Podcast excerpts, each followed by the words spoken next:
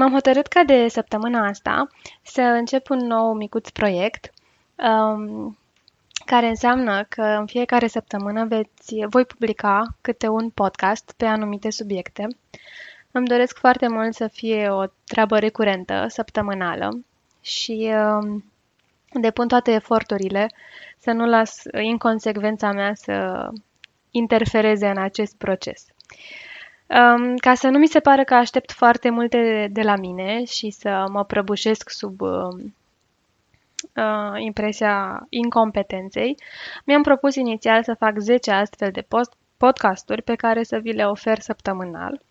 Sper că odată ce îmi voi intra în acest ritm, să urmeze alte 10 podcasturi și apoi alte 10 podcasturi. Desigur, subiectele sunt legate de dezvoltarea personală și parentală, pentru că asta îmi place, asta fac și la asta mă pricep. Și um, ne vom auzi sau mă veți auzi în fiecare săptămână. Acum v-am uh, rugat pe wall-ul meu de Facebook uh, să-mi spuneți ce subiecte anume v-ar interesa și am primit câteva sugestii foarte interesante pe care le voi aborda cu siguranță, acesta de astăzi fiind unul dintre ele. Astăzi vom discuta despre rolul de victimă pe care ni-l asumăm în anumite situații din viața noastră, pentru că, pe lângă faptul că a fost un subiect cerut, este și un subiect foarte aproape de mine. Mult timp am, um, am pășit prin viață din acest rol, în special, desigur, în momentele în care mi era greu. Ăsta era modelul pe care îl învățasem, pe care îl cunoșteam și pe care știam să-l aplic și încă o mai fac atunci când uh, nu sunt conștientă de gândurile mele, de acțiunile mele și uh, de emoțiile mele. Um, cel mai important lucru pe care îl puteți face este să identificați situațiile în care vă asumați acest rol și apoi vă va fi mult mai simplu să ieșiți din el. Conștientizarea e primul pas și printre cele mai importante. Ok. Despre ce victimă vorbesc? Acum uh, foarte mulți ani, prin 1960 și ceva, un domn pe care îl, cheam, îl chema Karpman uh, s-a apucat să analizeze basmele pe care le citim copiilor și a ajuns la concluzia că în toate basmele și în toate poveștile se repetă trei roluri. Avem rolul persecutorului, rolul victimei și rolul salvatorului. Dacă ne gândim, de exemplu, la Albă ca zăpada, Albă ca zăpada este victima persecutorului ei, adică mamei vitrege, pe care, pe care victimă o salvează un prinț și șapte pitici. În cenușereasa avem din nou o victimă, cenușereasa însăși, um, un grup de persecutori, mama vitregă și surorile vitrege, și niște salvatori, întâi zâna bună, apoi prințul cel frumos. Iar dacă luăm aproape toate bazmele tradiționale pe care le știm, ele conțin acest triunghi al dramei, pentru că așa a fost el denumit. E facil astfel să vedem cât de aproape ne sunt aceste roluri și cum ne-au fost ele prezentate toată viața noastră încă de când eram mici, prin intermediul acestor pasme. Victimă neputincioasă, persecutată de un persecutor rău și salvată de cineva minunat. Apoi Cartman a ajuns la concluzia că acest triunghi al dramei se aplică și în conflictele noastre de zi cu zi. De la birou, din familie, de acasă, cu prietenii. Intrăm în unul din aceste roluri și apoi, rând pe rând, le vom, le vom prelua pe toate. Astăzi vom discuta, după cum spuneam, despre rolul victimei și ce înseamnă să fii o victimă a circumstanțelor și a celorlalți din viața ta. De exemplu, am la birou uh, un coleg cu care nu reușesc să mă înțeleg deloc. Îmi face foarte multe reproșuri și este permanent nemulțumit de ceva ce fac eu. Și atitudinea mea este Boi, dar omul ăsta e îngrozitor, dar nu înțeleg ce are cu mine, dar eu n-am făcut nimic, dar așa îmi face mereu, dar nu-l mai suport, așa îmi face mereu. În această uh, situație deja m-am pus în, în poziția victimei. El este persecutorul meu și aștept să vină cineva să mă salveze. Aștept să vină cineva care poate face ceva, care îl poate admonesta pe colegul meu sau care îi poate spune, dar vai, ea este o persoană minunată, cum îți permiți să vorbești așa cu ea? Să vină cineva care să mă protejeze, care să se îngrijească de mine, care să mă țină în brațe și care să mă mângâie pe cap, care să-mi ia partea în acest conflict. Rolul uh, victimei vine de fapt din uh, trecutul nostru. Vine din copilul nostru interior care a fost, uh, care este rănit, care nu a simțit această iubire și această protecție la momentele când iubirea și protecția erau o nevoie foarte importantă pentru el. De multe ori este normal ca în cazul unui conflict să avem nevoie de cineva care să ne ia apărarea. Problema intervine atunci când noi suntem convinși că noi nu putem rezolva problema și că doar altcineva o poate face. Indiferent ce aș spune colegului, el oricum tot așa o să-mi vorbească, pentru că nu mă ascultă niciodată, pentru că nu-l interesează de părerea mea. Deja pornesc de la premiza că eu sunt incapabilă să-mi iau apărarea și să vorbesc cu colegul meu pentru a-i transmite ce anume mă deranjează.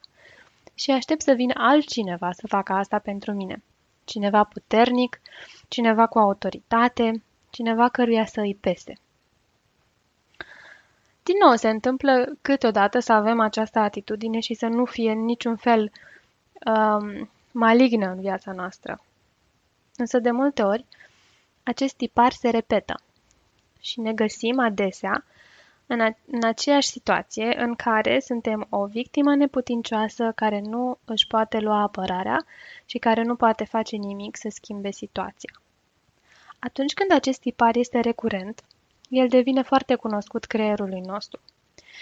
Și cum creierul nostru funcționează în șabloane și preferă situațiile care îi sunt cunoscute și nu situațiile care sunt noi pentru el, va căuta această familiaritate. Va căuta aceste situații prin care a mai trecut și pe care știe cum să le gestioneze. Nu întotdeauna bine, dar știe cum să le gestioneze. Și atunci vom intra și mai adânc în tiparul nostru de victimă și vom repeta aceeași situație în uh, multe aspecte din viața noastră. Vom deveni o, o victimă în uh, relația noastră de cuplu, în care, indiferent ce am face, nu putem schimba nimic, în care ne lăsăm dominați de partener, în care ne lăsăm sau ne simțim nerespectați de partener, neauziți de partener, nedoriți de partener. Aia e. Așa se întâmplă. Nu pot să fac nimic. El oricum nu vrea să mă asculte, el oricum nu vrea să mă audă. De câte ori nu v-ați gândit la asta? Sau de câte ori nu i-ați auzit pe cei din jur, că sunt nefericiți în relația de cuplu, însă nu pleacă de acolo? Motivul pentru care nu pleacă este exact acesta. Pentru creier este mai simplu să stea în situația pe care o cunoaște, dar care e inconfortabilă, decât să depună un efort și multă energie pentru a rezolva situația și a se duce în necunoscut. În cazul problemei cu colegul de la birou, pentru a nu intra în rolul victimei, soluția este evidentă. Comunicarea eficientă, asertivă și non-violentă cu el, în care îi povestim despre ce simțim noi atunci când el ne-a reproșat un lucru, iar el ne poate comunica de ce anume a făcut acea afirmație și ce înseamnă pentru el. Putem vedea atunci mai departe de reproșuri și mai departe de imaginea unui persecutor, o persoană reală care a încercat să ne transmită un mesaj, poate nu foarte eficient, și un mesaj care este despre el și nu despre noi. Când rămânem în rolul de victimă, ne asumăm um, incapacitatea de a rezolva problemele, de a fi slab, de a fi incompetent, de a fi fragil, de a nu avea control. Credem că nu putem singuri. nu ne descurcăm, nu reușim. Așa că vom căuta întotdeauna pe cineva mai puternic decât noi, care să facă lucrul ăsta pentru noi, da? care să ne salveze din drama în care suntem. Haideți să vă dau și un exemplu concret, ca să vă dați seama cam cât de rupți de propria putere de decizie și de propria uh, asumare a responsabilității este o persoană care a intrat în rolul de victimă. Colegul meu mm, îmi vorbește foarte urât și îmi reproșează mereu o grămadă de lucruri și cred că are ceva cu mine. Asta mă plâng eu. Și apoi vine cineva și îmi spune Auzi, da, te-ai gândit că poate era doar supărat sau nu are ceva cu tine în mod deosebit. Da, dar uh, eu nu cred asta pentru că întotdeauna face așa.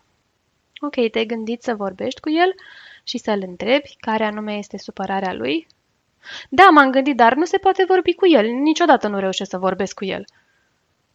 Ok, poate nu l-ai abordat în momentele în care erați amândoi calmi. Te-ai gândit să discutați despre asta la un alt moment în care să fiți amândoi calmi și liniștiți? Da, m-am gândit, dar nu se poate nici așa, pentru că niciodată nu reușesc să vorbesc cu el. Ok, ai încercat să faci asta? Nu, nu am încercat pentru că sunt convinsă că nu am reușit să facem nimic, pentru că el niciodată nu mă ascultă. Puteți observa că victima este prinsă în convingerea ei că nu este niciodată ascultată de către persoana respectivă, că nu se poate face auzită, că nu există nicio situație și nicio soluție la problema asta. Dacă vom continua cu aceste întrebări și sugestii către victimă, nu vom face decât să generăm și mai multă frustrare pe, și, și mai multă rezistență. Dar rolul de victimă este acolo pentru a proteja persoana respectivă de asumarea unei responsabilități și atunci nu își va asuma această responsabilitate pentru că nu știe că poate. Cu alte cuvinte, încercând să ajuți o astfel de victimă, cu tot felul de sugestii să iasă din situația respectivă, nu vei face decât să o afunzi și mai mult în starea în care este și în rolul în care este. Pentru că fiecare sugestie din partea ta va fi contracarată de persoana respectivă și îi va confirma din ce în ce mai mult că situația nu are ieșire și că nu poate ieși singură din acea situație. Orice îi spune tu, îi confirmă de fapt că nu are putere. Ce poți face pentru victimele Uh, constante din viața ta este să le oferi pe tavă responsabilitatea nepunându-le, neoferindu-le sugestii, de fapt. Măi, dar ăsta întotdeauna vorbește așa de nasol cu mine și nu mai pot să-l mai suport, întotdeauna are ceva cu mine. Mhm, cred că ți-e tare greu. Ai de gând să faci ceva? Da, am încercat să fac foarte multe și n-am putut pentru că niciodată nu mă ascultă. Am înțeles. Ok. Și discuția se va încheia aici. Acum, dacă voi sunteți în rolul victimei și poate că ați fost măcar de două, trei ori în viața voastră și v-ați identificat în această poveste cu da, dar eu am încercat și nu am reușit, primul lucru pe care îl faceți, pe care îl puteți face, este să identificați că ați intrat în acest rol. Dacă sunteți într-o situație care vi se pare dificilă și orice sugestie ați primi, orice întrebare, orice propunere provoacă rezistență în voi, eu nu pot, eu nu reușesc, cealaltă persoană niciodată nu o să, atunci ați intrat în rolul victimei. Și în rolul victimei nu vă veți asuma responsabilitatea și nu veți căuta soluții. Vă veți uh, considera incompetenți, vă veți rușina de asta și vă va fi din ce în ce mai greu să ieșiți din rol. După ce ați observat că ați intrat în rolul victimei, în primul rând priviți-vă cu blândețe. Este o metodă de protecție pe care ați aplicat-o în viața voastră pentru a vă feri de anumite greutăți și dificultăți, pentru că de asta aveați nevoie atunci. Dacă în acest moment ați conștientizat procesul prin care treceți, probabil că nu mai aveți atâta nevoie de această masca a victimei, de această protecție. Și puteți lucra cu ea. Deci, după conștientizare, următorul pas este asumarea responsabilității pentru sine. Nu pentru ceilalți, nu pentru cum îmi vorbește soțul, nu pentru cum îmi vorbește colegul. Acolo nu este responsabilitatea mea. Responsabilitatea mea este aceea de a face ceva în această situație care nu îmi convine. Fie că asta înseamnă să mă duc și să rezolv situația, fie că asta înseamnă să mă îndepărtez, orice acțiune aș face care mă duce mai departe de situația care este neplăcută pentru mine, este asumarea responsabilității pentru propria viață.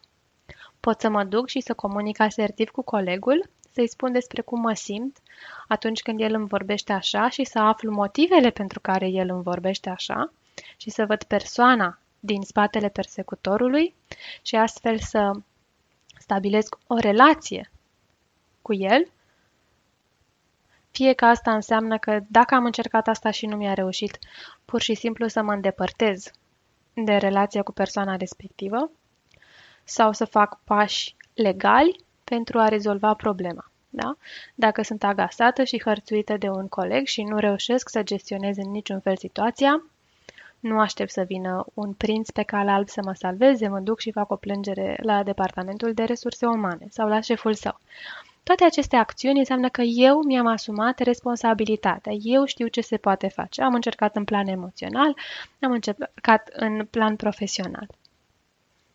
De ce ne e atât de greu să ieșim din rolul victimei? Pentru că așa sună foarte simplu. Să-mi asum responsabilitatea, să nu mai aștept să facă altcineva pentru mine. Wow, super! Pare foarte simplu. În viața reală, însă, e foarte greu. E foarte greu să nu um, arunc o postare pe Facebook despre cât de bolnavă sunt și cât de greu îmi e să am grijă de cei doi copii și să mă sfârșesc acolo pe canapea, în loc să pun mâna pe telefon și să sun o prietenă să vină să mă ajute. E foarte ușor să mă plâng că n-am mai dormit 5 ore legate de 2 ani de zile, în loc să găsesc pe cineva care să poată sta cu copilul în timpul zilei cât eu să dorm 3 ore și să recuperez din somnul pierdut peste noapte. Întotdeauna există soluții. Nu întotdeauna sunt perfecte. Faptul că eu trebuie să chem pe cineva ca să stea cu copilul trei ore ca eu să pot să dorm, înseamnă fie să plătesc pe cineva, fie să renunț la aura de perfecțiune pentru că persoana aceea nu voi fi eu și în cele trei ore cu siguranță nu va face lucrurile perfect așa cum le-aș face eu. Poate persoana aia este mama care are o altă gândire despre cum se crește un copil sau poate este o prietenă care nu are copii și nu știe cum se face. Cât de rău poate dăuna această perioadă de trei ore cât eu mă odihnesc. Dar de multe ori nu luăm în calcul aceste variante și rămânem în starea noastră în care ne este greu și în care doar ne plângem. Deci de unde vine? De unde vine tendința asta noastră? De ce ne întoarcem în triunghi atât de ușor și ieșim din el atât de greu? Totul vine din credința despre noi, că suntem defecți, că suntem incapabili, că avem nevoie de cineva. Pentru că, atunci când eram incapabili, nu a fost cineva care să facă pentru noi. Pentru că atunci când aveam nevoie de protecție și aveam nevoie de cineva care să fie um, de partea noastră, persoana respectivă nu a fost acolo. Pentru că ăsta a fost modelul pe care l-am văzut, mama a fost o victimă constantă, poate tatăl a fost o victimă constantă, poate o mătușă sau o bunică sau modelul feminin din viața mea, femeile din, din viața mea, toate au fost niște victime. Și dacă stăm să ne gândim, este foarte probabil să fi văzut asta, femei obosite care stăteau și găteau până în creierii nopții, care se duceau la serviciu și spălau de mână scutece și care nu cereau ajutor și nici nu-l primeau. Și apoi se plângeau.